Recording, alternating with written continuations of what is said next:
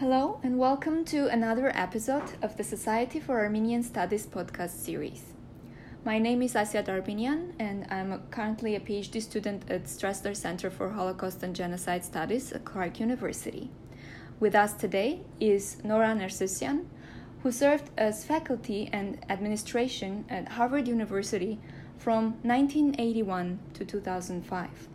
She holds a PhD from UCLA in the culture and history of medieval Europe and has authored a number of books. Among those are Against All Odds, published in 2004, and Worthy of Honor, published in 1995. Today we are here to discuss her most recent volume, published in 2016, entitled The City of Orphans Relief Workers, Commissars, and the builders of the new Armenia, Alexandropol Leninakan, 1919 to 1931. Hello, Dr. Nercessian. Hello. In recent years, a number of books have been published on topics related to history of Armenian genocide and humanitarian responses to genocide. Keith Watenpaugh's Bread from Stone, Michelle Tusan's The British Empire and the Armenian Genocide, among others. Your volume, The City of Orphans, focuses on one specific geographic location, Alexandropol, that is Leninakan during the Soviet period and currently Gyumri in northwest of the Republic of Armenia, and a specific subject that is orphan care. So, my first question is what motivated you to choose the Volpakarak or the orphan city for your research project?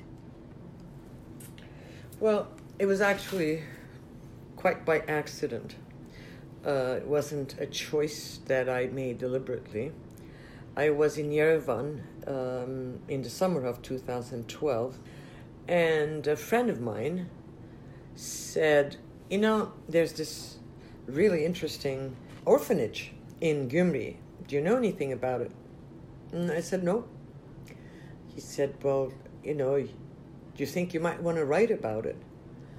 I said, uh, No, I wasn't my area. I'm a medievalist. Wasn't really focusing on that at that moment. But uh, he said, Well, why don't you think about it? I said, All right. I don't have time to go visit Gyumri now, but I will. I will, when I get back to Cambridge, I'll do some preliminary work and see what this institution was about. So when I got back, I went to the Widener and uh, spent a couple of weeks just looking through the holdings, the material. I didn't want to look at uh, secondary literature. I like working, I prefer and I love working with archives with original primary sources. I spent some time and I found some interesting stuff. So there was enough material that I decided to go back a couple of months later. I was back there in October, went to visit Gyumri, and I'll never forget my first impression of those somber, gray barracks that encircled the city. They're still there. That's where the orphans were. That was what was called an orphanage. And I decided, yeah, I really want to do, I want to look further into this. So I went back and I back to Yerevan. I started doing some work at the Genocide Institute and Museum. They were very helpful. I worked at the National Library with you know the original material, and then I made my way to the archives. So at the National Archives, uh, there's this room where you have to register at the entrance. So I, I went in there and uh, there were three women sitting there and wanted to know what what what was I doing there. So I said, "Well, I'd like to write a book about this orphanage or this place." One of the ladies said, "Okay, fill out this form." I filled out the form. Couldn't do it in Armenian, but she helped me a lot. And then there was this one question. The question said, "What exactly? What is your the theme that you're going to pursue?" And I tried to explain this to the very nice lady who was helping me, but it didn't come out right. And finally, in exasperation, I said, Look, I want to hear their voices. Can you help me? I want to know what happened in there. I want to understand why you needed all those barracks, all those uh, huge structures. So she looked at me. She said, "Okay." She answered the, uh, that question, and I was on my way on a journey that unfolded in ways I never expected or anticipated. I didn't stop till 2015 December when I finished the final version. About two and a half years or so of going back and forth to Armenia, going to archives in New York, the uh, Rockefeller Archive Center, plus, of course, the Genocide Institute and Museum and the National Library. Held so much information. I, I was totally uh, surprised and didn't leave that world till the English version came out. So it actually happened quite by accident. I wasn't intending to write it. One thing, one aspect uh, was important, I think was important in my in my decision, besides the fact that it was a fascinating, fascinating uh, topic, was that I grew up with stories of orphanages, of an orphanage, the one in Byblos, the Trchnocpuin. Yes, please tell us about your grandfather. Yes, your he was uh, a teacher. volume also is dedicated, right? Yes, to him. Yes. he was a teacher there, and my grandmother, I think, was also a teacher, but certainly she managed some of the orphans. They had separated during the deportations and ended up individually at, at the Bird's Nest Institute. They stayed there for several years, and I think 26 or 27 when Bird's Nest closed down, and then they moved into the city. So my grandfather was a graduate of Yale University. My grandmother was a graduate of the American College in Marash. I used to hear stories. They used to go for reunions. They used to go uh, they used to talk about so and so. When I went there in 2000, in the year 2000, um, there wasn't much interest on the part of uh, the personnel there. And so I didn't think I would get any assistance, any direction, um, and I just left it. So when this opportunity came, although this was a on a totally, totally different scale, and and I liked the topic, I realized there was so much that I could work with. I decided to do it. I still didn't know I would come up with 600 pages. Let's talk about how this volume is different from other texts on orphans and particularly on Armenian genocide orphans. Mm. Could you tell us more uh, about your approach to this crucial topic and the novel questions you raise in your book? True, this is about orphans. But my approach, and in my mind as I was putting the material together, I was working with a city. A city that was established, and I'll go back to that in a minute, that was established, founded, filled with a community of people, in fact, uh, several communities and then it closed. In 1931, it was no more. The city was there, but the inhabitants had changed. So you have this static, permanent structures. They're barracks, about 170 barracks was the original number, in distributed in three military posts the Kazachi, the Seversky, and the Polygon.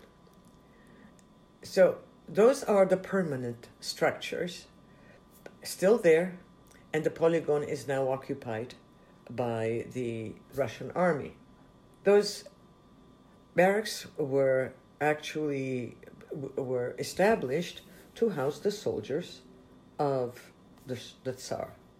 And uh, Alexandropol was built, but that's a whole different story. I cover a little bit of that in my first chapter when barracks are transformed from barracks to orphanage. They were there to accommodate about 90,000 of the, the Tsar's dragoons and Kazakh, Kazakh soldiers and infantry. It was an outpost. Alexandropol was seen as an outpost by the Tsar, and so it needed these barracks and very well equipped with all the military arsenal that an army needed.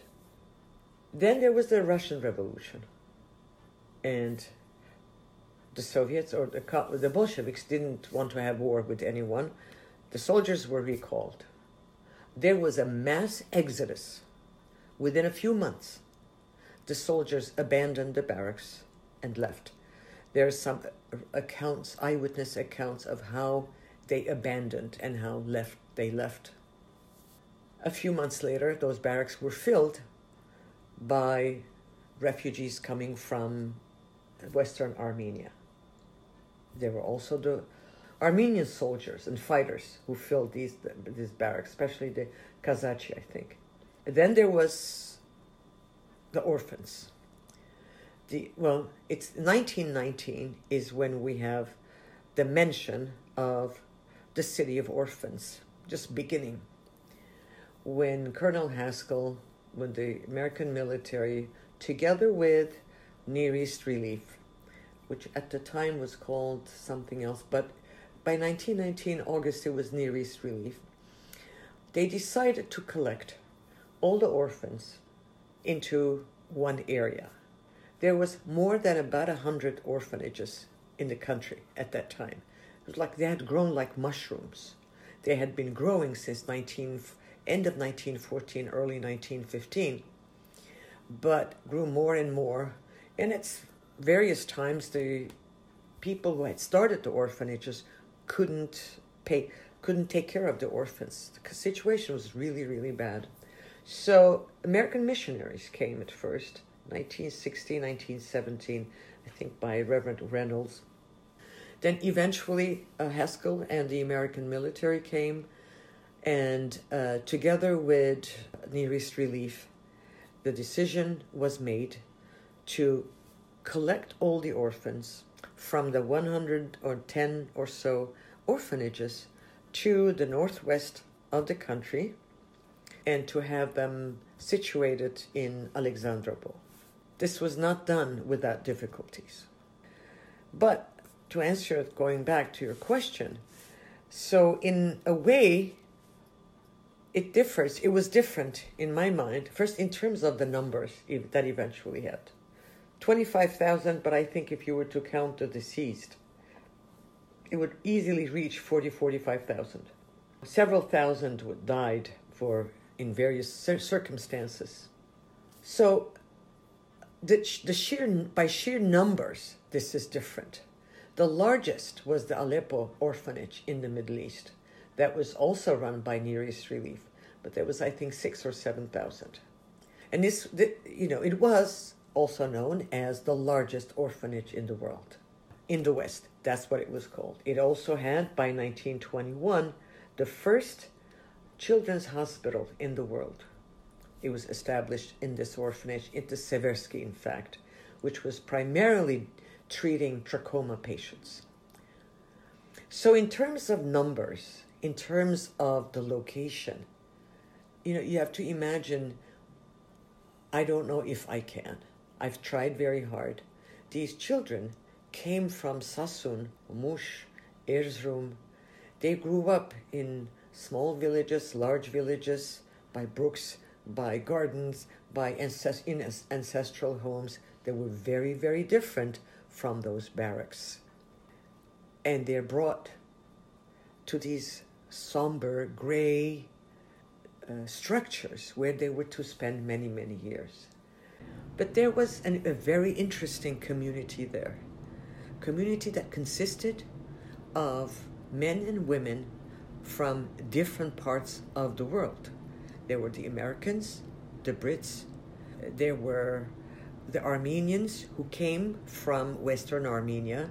These were the teachers, the uh, carpenters, the washerwomen, the professional and unprofessional and menial workers, thousands of them, about 4,500 of them, catered and took care of these children.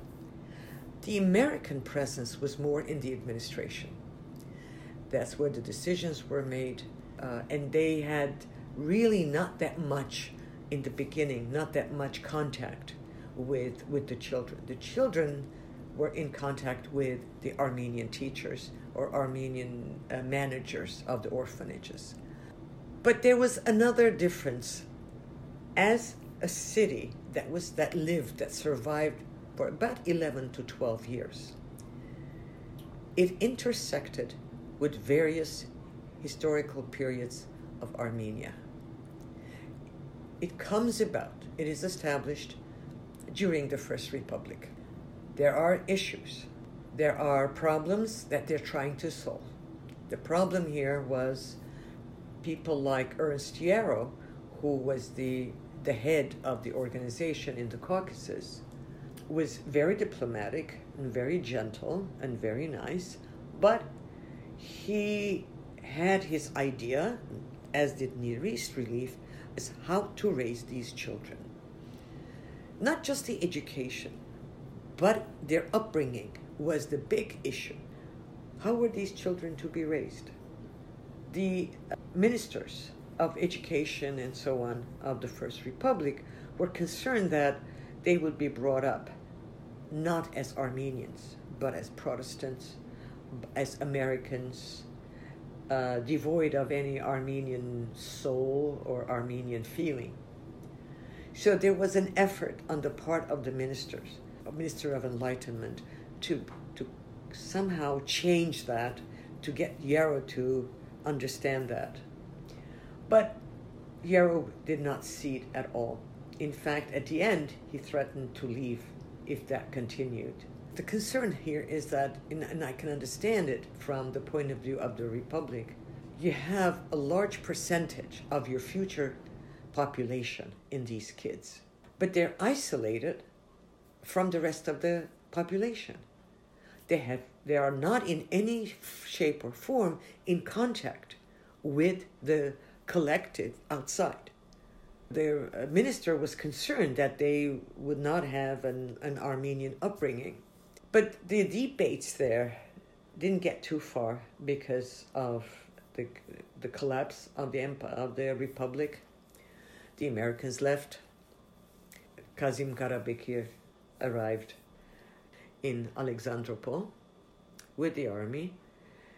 The Americans had left for Kars, which at that time was under uh, under Turkish rule.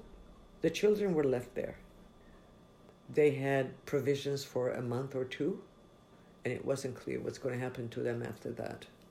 Kars, where also the American Near East Relief had established an orphanage of about 10,000. They, they were there, but they asked for protection from Kemal Atatürk and received it, except by January, early January.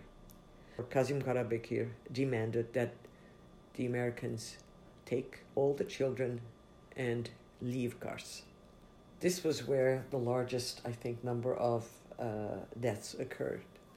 No argument would change Karabekir's mind. So, in the middle of winter, in the months of end of January, I think February and March, those children were put as one Near East relief worker. She was an American woman from New York. Uh, described in a letter to her mother those things, they were packed like sardines in a can, only worse, she wrote. So these children were sent to Alexandropol along with the Armenian workers there. Of the 10,000 orphans, 6,500 arrived. The bodies were thrown out of cars, of uh, wagons, and uh, to prevent infection. But whoever arrived, and then after their arrival, there was further deaths of several thousand because the children had really suffered. So there's this the city of orphans as an institution. It's also a physical setting. So my approach was to look at this whole thing as the city of orphans, a place where Americans live, Americans administered, Armenians, mostly Armenians, were uh, the caretakers, the teachers, and so on. And the center of their attention was, or as one person said, uh, the excuse were the orphans. So, what do you do with these orphans? To educate them. Once you heal them, you feed them. You realize, of course, that at the age of 16 and 17, they're going to leave the mm-hmm. orphanage to, to join the world outside. So, that's where the concern had been by, by the ministers of the Republic that they would be alienated, they would not be Armenians once they left. But those arguments, those problems, those things we just came, came to an end when the Republic collapsed. The next thing is the Soviet, the Bolsheviks. And things really pick up with the arrival of Myasnikyan and his entourage. And uh, that's one of the most fascinating aspects of the City of Orphans the cooperation between Miasnikian and his commissars, all very tolerant, middle of the road Bolsheviks, and the Americans. Yes, please. That's that actually uh, was, was the question. next question I was going to ask. How was this even possible? This remarkable work of Americans and Bolsheviks in territory of Soviet Armenia. How was right. this possible? Well, in the early years, I mean, I I was surprised, and everybody in Armenia is surprised. But the documents are there. That's I found those documents in those the correspondence and the National Archives in Yerevan. The kind of hospitality they enjoyed, the toleration they enjo- the Americans enjoyed, they wrote about this to headquarters here. And Yarrow, in fact, said, "We are far better, far better off now than we were during the Republic." They were given whatever they wanted. There was a wagon, special wagon, that was given over to Near East Relief, especially for them when they traveled to Tiflis, to Batum, and so on. So it was, uh, you know, they were treated like kings and they realized it they they appreciated it and it was at this time that the largest contributions began to arrive in in uh, Alexandropol. There was so much excitement. And it stayed like that for a while. That coincides with all the fundraising campaigns in the United Huge States right. that were all the photographs that you see were from 1921 to 1924 25 exactly.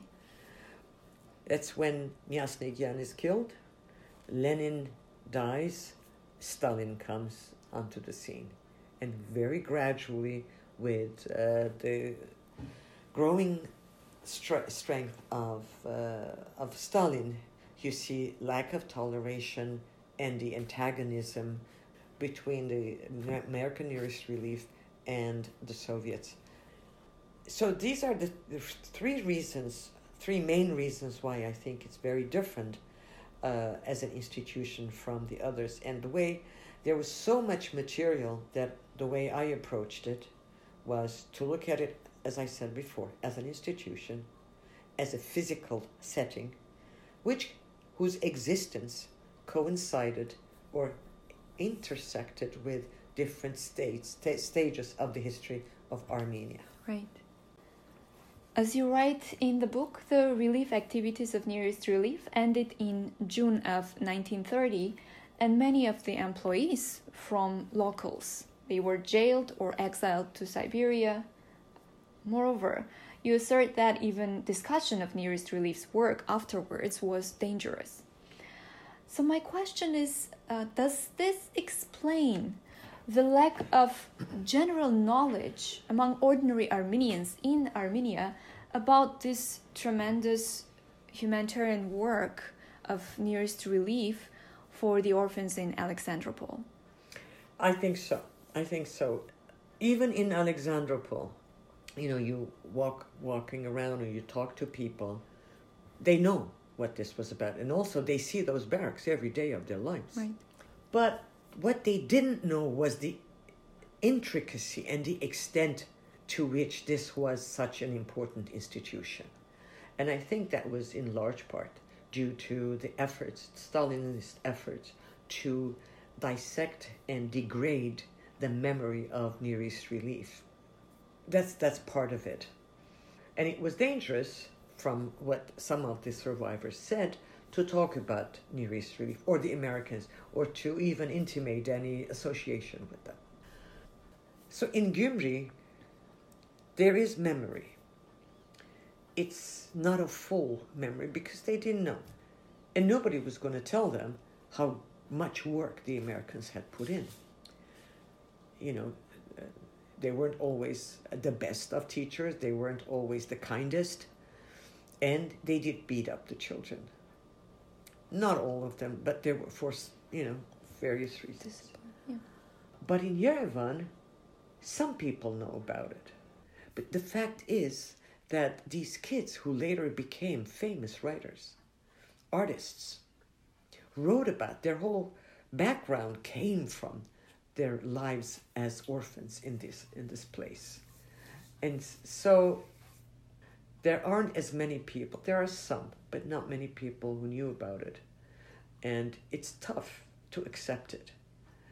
It's tough to accept that so much of your parents' generation or grandparents' generation lived under such circumstances.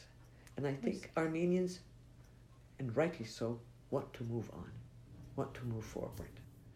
While talking about memory or lack of memory, about silence that followed in the 30s after the orphan city was shut down, I was wondering if you would be willing to share with us a couple of stories that you personally encountered while conducting your research, maybe in Yerevan or in Gyumri.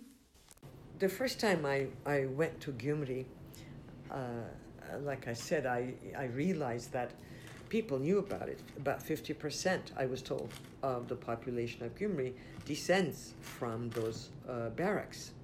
But I also wanted to myself talk to individuals at some length.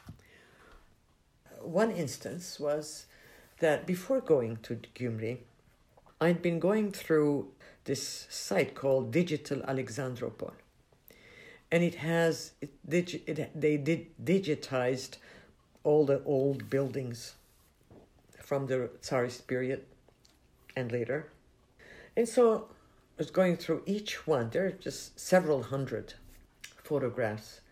Then there was this one photograph. It was a very simple little house on Gai Street, just off of the main square in uh, Gyumri. And, you know, I'm, I go to the next picture that shows the inside interior of the house and there's this elderly couple bending over a group of photographs. They uh, there's a table, and the photographs are on the table. The third uh, image shows two things. It actually shows the table with the photograph of uh, one of the re- relief workers from Near East Relief, and next to it, a carriage clock, a bronze carriage clock, table clock. So I said, no, well, wait a minute. I don't, I haven't seen the clock, but I know that photograph. That was Janet McKay, who was the beloved Miss Mucka of the orphans. They talk about her all the time. She was the most popular. And that picture I had seen in the archives. I printed out that page, took it with me to Gyumri, and I, I found the address, knocked on the door. There was no answer, and I'm kind of uncomfortable because here is a total stranger knocking on the door of someone. You know what was I going to say? So I knock on the door again, and this little old lady opens the door, and she says, "Yes, in Chekuzum."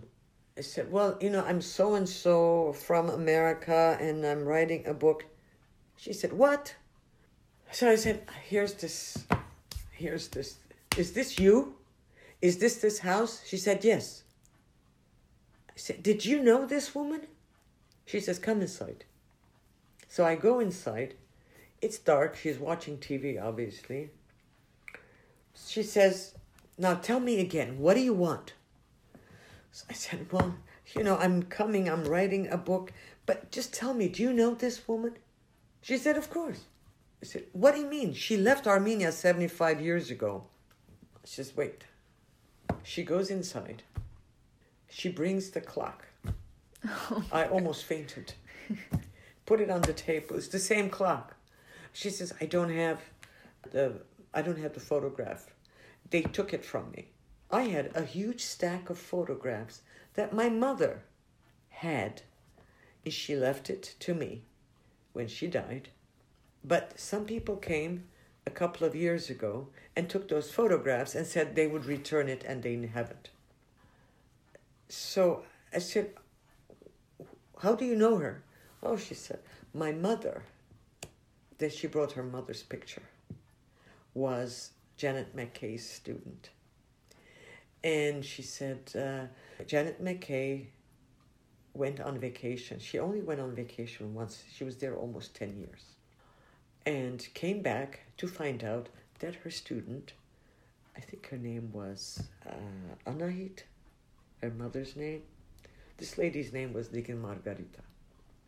That she had been married off to somebody and lived in the city. So Janet McKay eventually finds this her student. Finds out she's living in a cellar with her husband and in-laws, and she's pregnant. So she goes back, and when she returns, she comes back with a baby's crib, with food, with everything else, and the clock as a present. Then Deacon Margarita says to me, You see, I was that unborn child. She was in the picture. well, she was that her mother was pregnant. She says, I was that unborn child. Yes. So she gave it to me. So that's how deeply it had been internalized. Right. As soon as I left there, I walked across the the square, the main square, and wanted to see the Hovhannes Shiraz House Museum. Shiraz, of course, was, as they call an inmate there. I walk in there and I'm asking, you know, I wanted to look around, and this woman, Narine, who was the docent, still is, came up and said, uh, Can I help you? I said, Well, you know, I'm interested in Hovhannes Shiraz and I'm working on such and such topic. She started nonstop talking about Shiraz's stories, the life, and her grandmother, who was Shiraz's sister, who was also at the orphanage. And she said, I, I used, as a little girl, I used to spend evenings, to spend time at my grandmother's house. I loved her a lot. And she said there was she always wanted to tell me stories. One story she wanted to tell over and over again, although every time she did, she got very, very sad.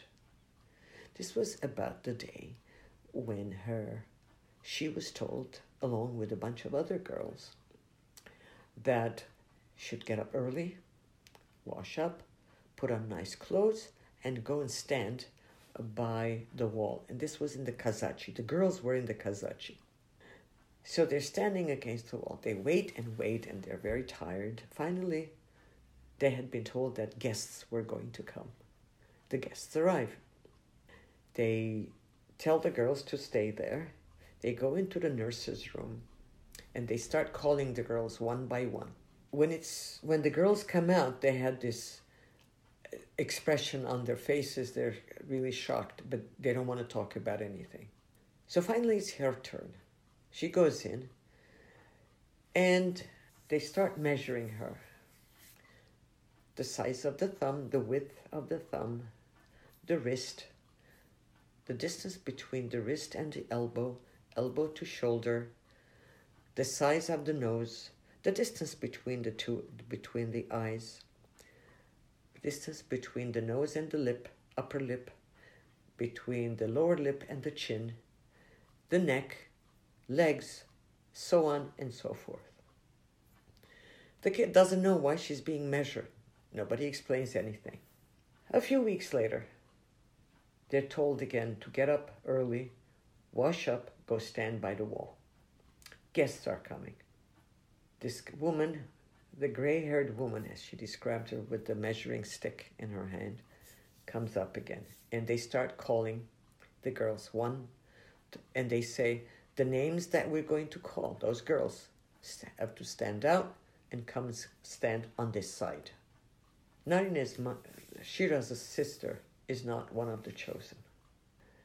She had not met the standards of absolute beauty. She was not asked to go to the other side. The girls who were asked to go to the other side were then all collected, put in trains, sent to Batum, from Batum to America. We don't know what happened to them, uh, but there are several, this is not the only instance, but there are several testimonies about how the beautiful ones and the smart ones were chosen and sent to uh, to America. This was this would be before 1920 or up to 1921 because after that the uh, Bolshevik commissars did not permit this to happen. In fact, once the last one uh, that was, they didn't know that this was going on. The Commissar of Enlightenment heard that a train had just been filled and sent with these kids and had arrived in Batumi. He sent a telegram that all those kids have to return. They cannot leave the country. And he said, the Americans want to help, that's fine. They can adopt a child as long as the child does, does not leave Armenian soil. They stay here. So these are stories that people still remember. They have been passed down from generation to generation. But I don't know, I'm not sure that that's the case in Yerevan. Right. But in Gyumri, it's alive. That's where it happened. That's where it happened. Well, moving on, I will ask you uh, more of a researcher's question mm-hmm. Because this is a massive volume and it's a very important book. But I was just wondering, um, while writing it, while working on this project, who was the targeted readership of this publication? Who do you expect to use the volume and for what purposes? You know, what was my intended audience? I'm not sure I had one. I realized that this would not be something that could be read, you know, it's, it's first of all, it's not an easy read. Mm-hmm. It's the difficult material.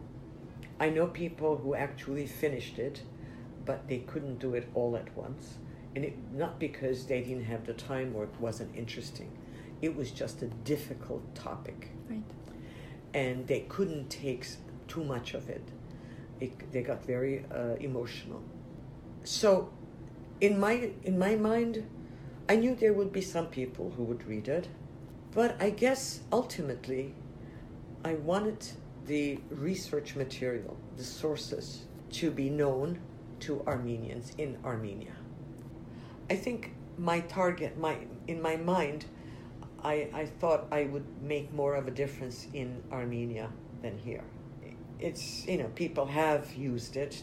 I've had requests from some very interesting countries for this book and different departments in the government, but that was not something I was expecting. Uh, in my mind, it was to make available the sources and uh, a certain way of looking at things in Armenia. You know, a lot of the writing that came out about the orphan situation in the last 10, 15 years, I know these individuals. They're great people. I've met with them and they've helped me a lot. But the approach is, has always been there. Oh, the orphan is something you pity, you care for, but the fact that this orphan, this thing, is a human being, had an afterlife.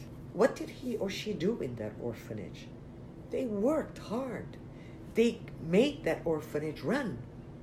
Right. They were not just objects. Uh, see, the, what my intention was to move the orphan from an object to, To a, subject. subject. As an object, you give it pity. As a subject, you have to take this as a human being who is a participant of the life of the city of orphans. Who has agency and voice. Exactly. So that's that was my approach, and I think, in that sense, my approach I think differs from the others. I deliberately kept my own feelings myself out of this book. For the most part, I wanted to give the facts. This is what the archive, the collective archival material says. You decide, the reader decides how to feel, what to feel. I didn't want to dictate how the reader should feel or, th- or what it should think. It was a very complex human drama that took place in the city of orphans. And that drama is the one actually that's, that was witnessed, that's being witnessed by the reader. On this note, I want to thank you for joining me today and for sharing with details of your books, your motivations, your thoughts about your project, The City of Orphans. Thank you very much. My pleasure.